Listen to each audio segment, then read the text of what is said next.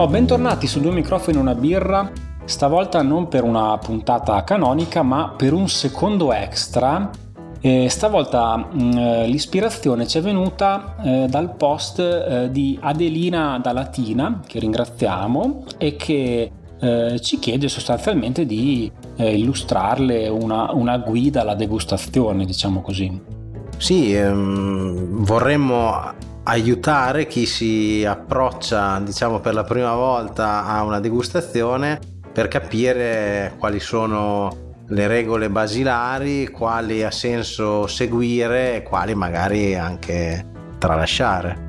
Sì, eh, mi sta venendo un dubbio, ma Adelina da Latina non è che No, no. Giova, devi dirmi qualcosa. No, no, è veramente. Giova, una... devi dirmi no, qualcosa. No, io non c'entro niente. È veramente una signora, una casalinga di Latina che ci ha scritto, affezionata, mi ha mandato anche una lettera, affezionata al nostro podcast ed era interessata a questo argomento. Sei pessimo, io non farò mai più extra, basta, questo è l'ultimo, basta veramente.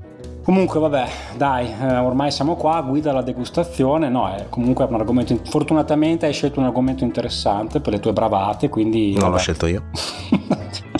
Andiamo avanti.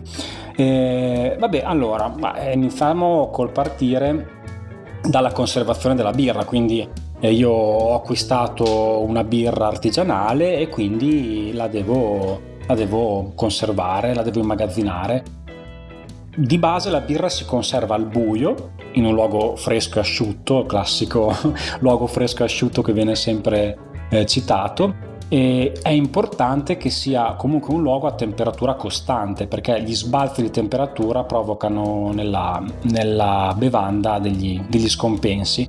Eh, inoltre le bottiglie lattine devono rimanere in posizione verticale perché essendo la birra artigianale un prodotto vivo e quindi con ancora dei lieviti che stanno lavorando, stanno rifermentando, eh, è importante che restino depositati sul fondo. Allora, io oggi eh, faccio il ruolo dell'italiano medio. Ok. okay? Quindi io sono eh, la persona che Uh, ha il capanno degli attrezzi o il garage uh, fuori dalla casa, mi stai dicendo che non va troppo bene tenere la birra in estate in garage o nel capanno degli attrezzi con 50 gradi, insomma? Allora, sicuramente no. Eh, sì, devo, devo, anche aggiungere che le condizioni eh, che dicevo prima ovviamente sono condizioni ideali, quindi non vanno prese per forza alla lettera, cioè c'è un minimo di compromesso che si può raggiungere. Sicuramente il capanno degli attrezzi in estate no, e anche il garage non è la soluzione migliore. Io ho un garage che, che viene investito dal sole per gran parte della giornata e lì dentro non ci posso immagazzinare nessun tipo di birra in estate. Ok, dai, quindi magari un sottoscala potrebbe essere già più, più tollerabile, insomma. Ma ad esempio io che ho un frigorifero però dove le birre non ci stanno in piedi perché ho il frigo pieno oppure non ho le scaffalature abbastanza alte, come faccio? Allora, in, in, quel caso eh, basta che tu sdrai il frigorifero, lo metti okay. steso per terra sì. e ci faccio surf. No, beh, allora, eh, quello è, è, un, è, un, caso classico. Diciamo che ehm, la sfortuna della birra è appunto quella di ehm, richiedere questa conservazione verticale, a differenza del vino dove invece le classiche cantinette che con pochi euro si trovano anche, anche su Amazon o, o da Brico eh, sono, sono, cantinette ottime dove si può ottimizzare lo spazio. Per le birre più, purtroppo non, non, è così semplice. E il mio consiglio è quello di utilizzare comunque il frigo classico di casa, tenerle, mh, tenerle normalmente in orizzontale come fareste con una bottiglia di vino e poi avere l'accortezza di riportarle in posizione verticale, magari liberando un po' di posto eh, almeno 12 ore prima eh, del, dell'eventuale servizio. Quindi se sappiamo che c'è una cena eh, con amici e si vuole servire birra artigianale, magari la mattina ricordarsi di avere questa, questa accortezza, insomma. Ok. E invece parlando proprio della, momenti prima della degustazione come la si prepara? Ma allora ricorderai quello che ci dissero al, al, al corso per, per Beer Taster. eh, dove tra l'altro rimanemmo noi stessi stupiti di tutte le regole necessarie per essere un buon, un buon beer taster.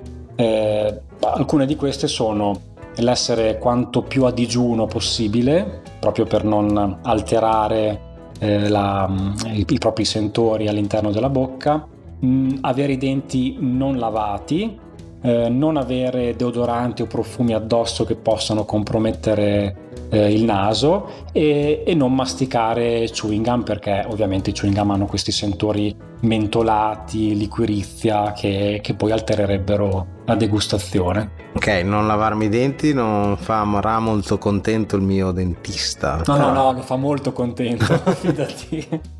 Dai, mi viene da dire che però magari sciacquare bene la bocca con dell'acqua prima della degustazione. Sicuramente, magari, ecco, un fumatore risentirà di più del, del sentore della sigaretta in bocca prima, prima della, della, bevuta, però magari sciacquandosi la bocca uno riesce già almeno un minimo a, sì, a ripulire un altro, via. Un altro trucco che possiamo dire è quello, eh, per esempio, se sei stato vicino a qualcuno con un profumo particolarmente pungente eh, o che ci è rimasto addosso, eh, un modo per resettare il naso è quello di annusarsi un capo di abbigliamento che si ha indosso perché eh, diciamo che il naso lo riconosce come una sorta di reset e quindi da quel, da quel momento in poi eh, si, può, si, può, tornare a, a sentire all'interno del bicchiere più sapori e più odori. Ok, quindi acqua in bocca e annusarsi l'ascella. Questo è, questo è il trucco, va bene. esatto, sì, per assurdo un buon odore di ascella pezzata è meglio che che un buon profumo pungente. Ok, passiamo a prendere il nostro bicchiere. Sì, prendiamo il nostro bicchiere che eh, dovrebbe essere il bicchiere giusto per quello stile di birra, quindi ovviamente tu apri la tua dispensa, prendi uno dei 50 bicchieri possibili per ogni stile di birra. Faccio un passo indietro, quindi mi stai dicendo che bere la birra direttamente dal collo della bottiglia non è il modo ideale per assaggiarla? Eh no, assolutamente no.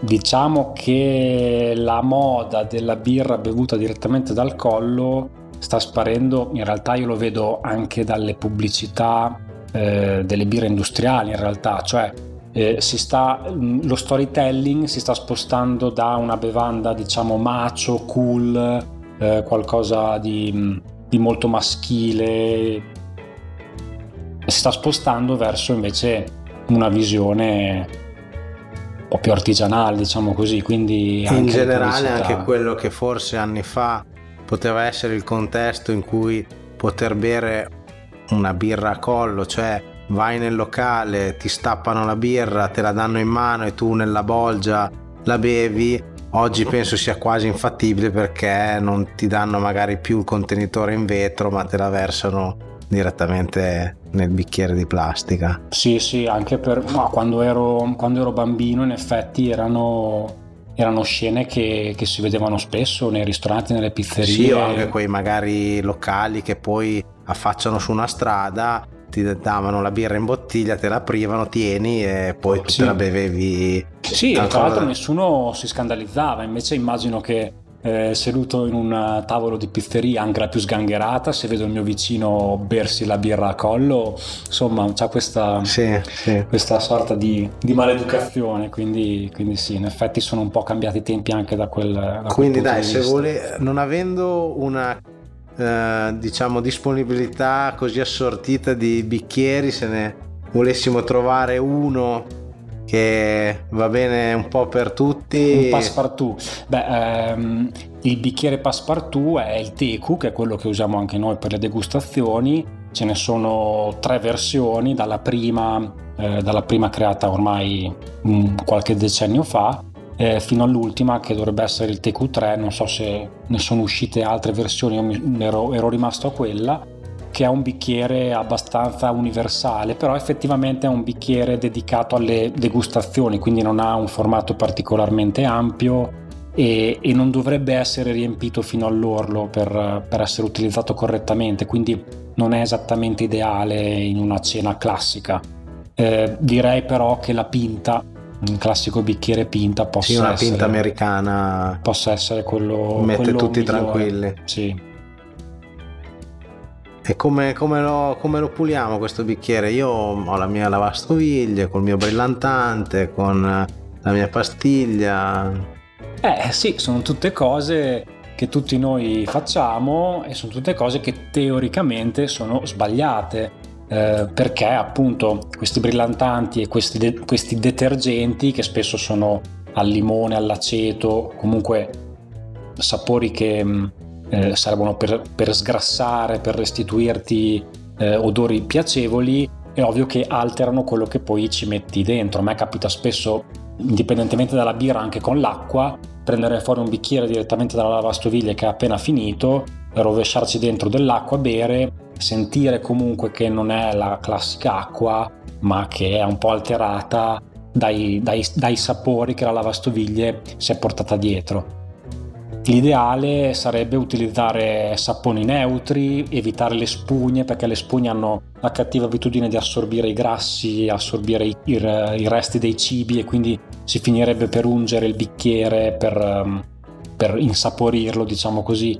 Quindi solo acqua fredda, no detergenti aggressivi, eh, nessuna asciugatura interna, questo in effetti dovrebbe essere importante, o meglio, è ovvio che senza asciugare il bicchiere si incorrerebbe in quelle, quelle sorti di, di ombre, di macchie perciò il mio consiglio è quello di bagnarlo leggermente all'interno prima di versarci la birra in modo da rinfrescarlo prima dell'utilizzo.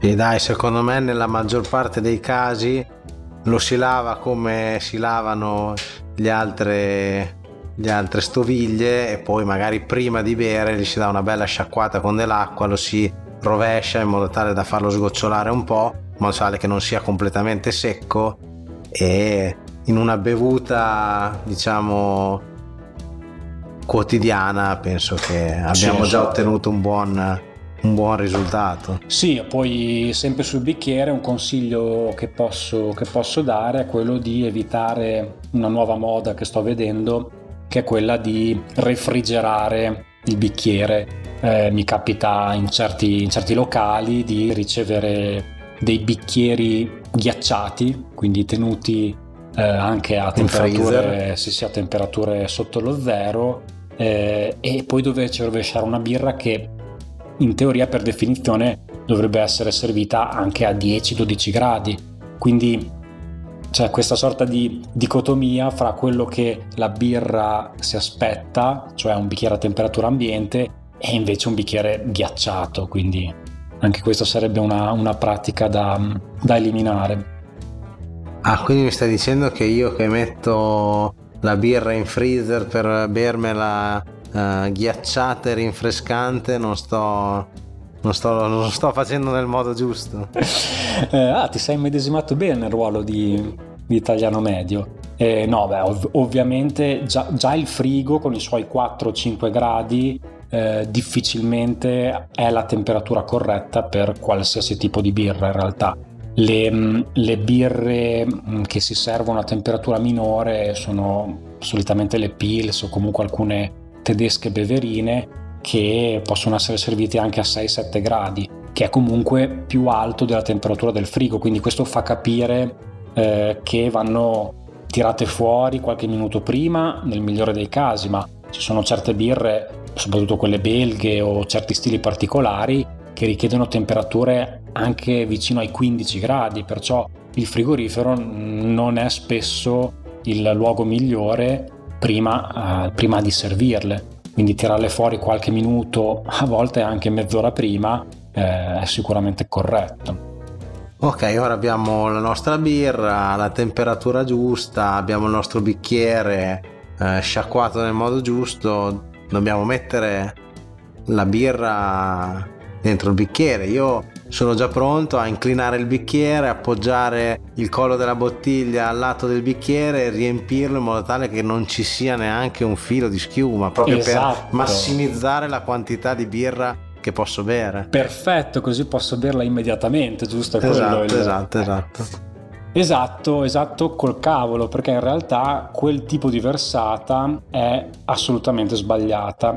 Ora, eh, senza parlare di esagerazione come magari eh, in certi punti precedenti abbiamo visto, eh, quello della versata è invece molto importante e tutti dovremmo cercare eh, di capire che la schiuma non è un danno, ma è in realtà un valore aggiunto nella birra eh, in particolare per, ehm, per due ragioni. La prima ragione è quella della protezione della birra dall'ossidazione. Eh, l'esempio classico è quello della mela, cioè se io prendo una mela con la buccia, quindi appena colta dall'albero, eh, e la taglio a metà, mi accorgo subito che nel giro di pochi minuti si forma una sorta di pellicina marroncina perché l'ossigeno inizia a reagire con le sostanze contenute nella mela e questo strato di ossidazione non è buono, non ha le stesse caratteristiche effettivamente della mela, non è, non è fresco, non ha gli stessi sentori, sapori. Se io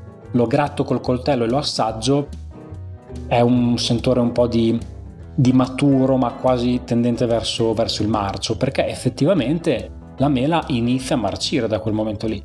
Nello stesso modo anche la birra inizia questa, questo processo di... E lo strato superficiale è quello esposto e quindi va protetto.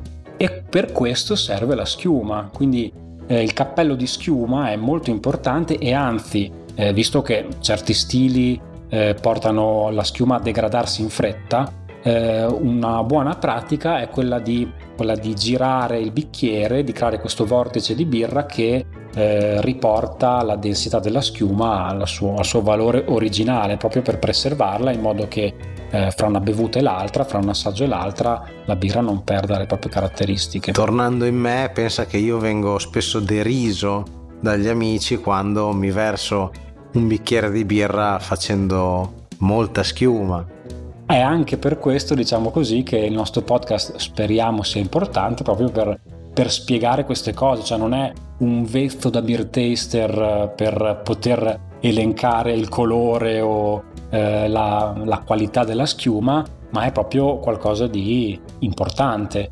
Il secondo motivo è quello eh, di dare comunque respiro alla birra, cioè se io la verso vicino al bordo del bicchiere, eh, questa si ossigena in maniera inferiore a quella che invece dovrebbe essere, quindi lasciare uno stacco di, mm, di qualche centimetro fra eh, l'uscita della birra dal, dalla bottiglia o dalla lattina sul fondo del bicchiere consente alla birra di, ehm, di ossigenarsi, prendere respiro e soprattutto lascia andare quel possibile eccesso di carbonazione che inevitabilmente il birraio ha lasciato nella bottiglia proprio per questi motivi quindi rischieremmo di ritrovarci con una birra che inizia già a ossidarsi e che ha una carbonazione eccessiva. Questo è il secondo motivo per cui la versata dovrebbe essere quella come minimo in due fasi alla belga, quindi con il bicchiere inclinato a 45 gradi e uno stacco sostenuto fra la bottiglia e il bicchiere. Ok, quindi ora abbiamo la nostra birra versata nel bicchiere eh, dobbiamo iniziare a osservarla e a cercare di capire che tipo di prodotto eh, abbiamo davanti. Come partiamo? Eh, esatto, allora, mh, mm, quelli veramente molto bravi riescono anche solo con l'osservazione, con eh, il naso, con la bocca, a capire al buio quale stile di birra abbiamo davanti.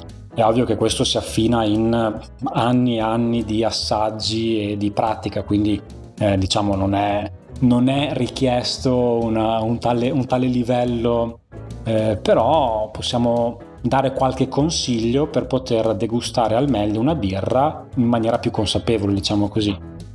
Innanzitutto l'osservazione della birra serve per, per preparare gli altri sensi, un po' come succede anche con i cibi, quindi quando quando mi trovo davanti certi colori, mi trovo davanti certi odori, eh, l'assaggio è già in qualche modo influenzato in meglio o in peggio. E, e, per la birra vale esattamente nello stesso modo. Sì, mi immagino che chiunque avendo davanti una birra color giallo paglierino, si aspetti magari un, un profilo più uh, neutro, tra virgolette, o più tenue, magari ti trovi davanti una birra marrone, scura, con una, con una schiuma bella densa, ti fai mentalmente già un'idea completamente diversa, ti aspetti magari appunto un sapore più tostato, un odore più, uh, più forte, un profilo aromatico più intenso, insomma.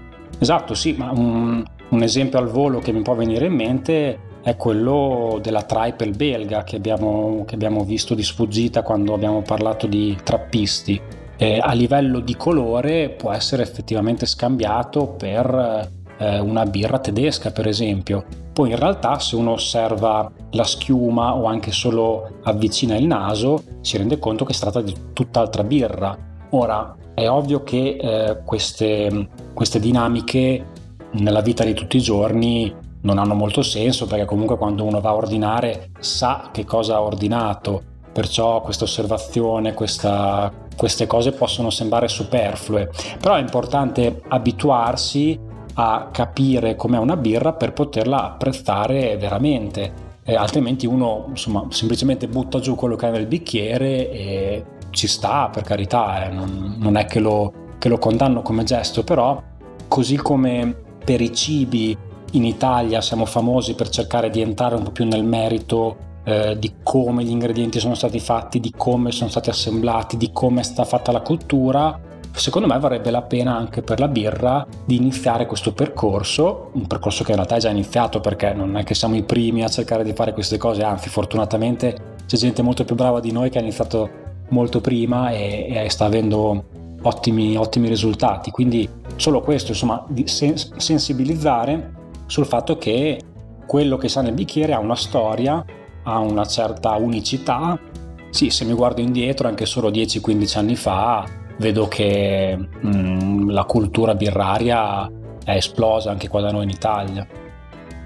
No, sicuramente tornando a diciamo anche l'indole degli italiani a ehm, voler approfondire i temi gastronomici, basti pensare che anche solo le nostre nonne eh, da un paese all'altro hanno ricette diverse per eh, la stessa tipologia di eh, di prodotto, quindi eh, sarebbe bello portare eh, anche appunto come dicevi prima nel mondo della birra un interesse tale da ognuno poter eh, dire la sua sulle piccole sfaccettature che ogni, che ogni birra ha insomma. Sì sì ma un, un, esercizio secondo me divertente che può fare chiunque è quello magari quando ordina una birra in bottiglia non leggere l'etichetta quindi eh, anche perché spesso nell'etichetta adesso ci sono già una sorta di degustazione pre- preconfezionata eh, dove, dove, indicano i sentori, i sapori, così.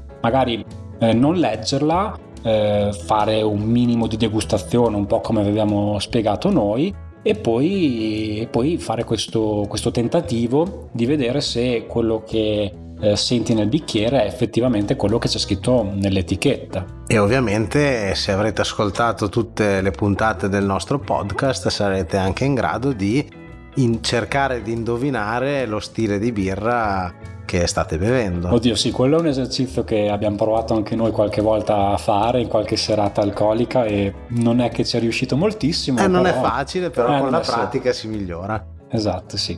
Ma guarda, secondo me abbiamo bene o male abbracciato, abbracciato tutte le, mm, le, varie sfaccettature dell'argomento e se non c'è altro direi che possiamo chiudere, chiudere qui questa seconda puntata extra e vi rimandiamo alle, alle puntate canoniche. Io avrei solo un'ultima domanda, Matt, Vai, ma alla fine il rutto si può fare? Taglia.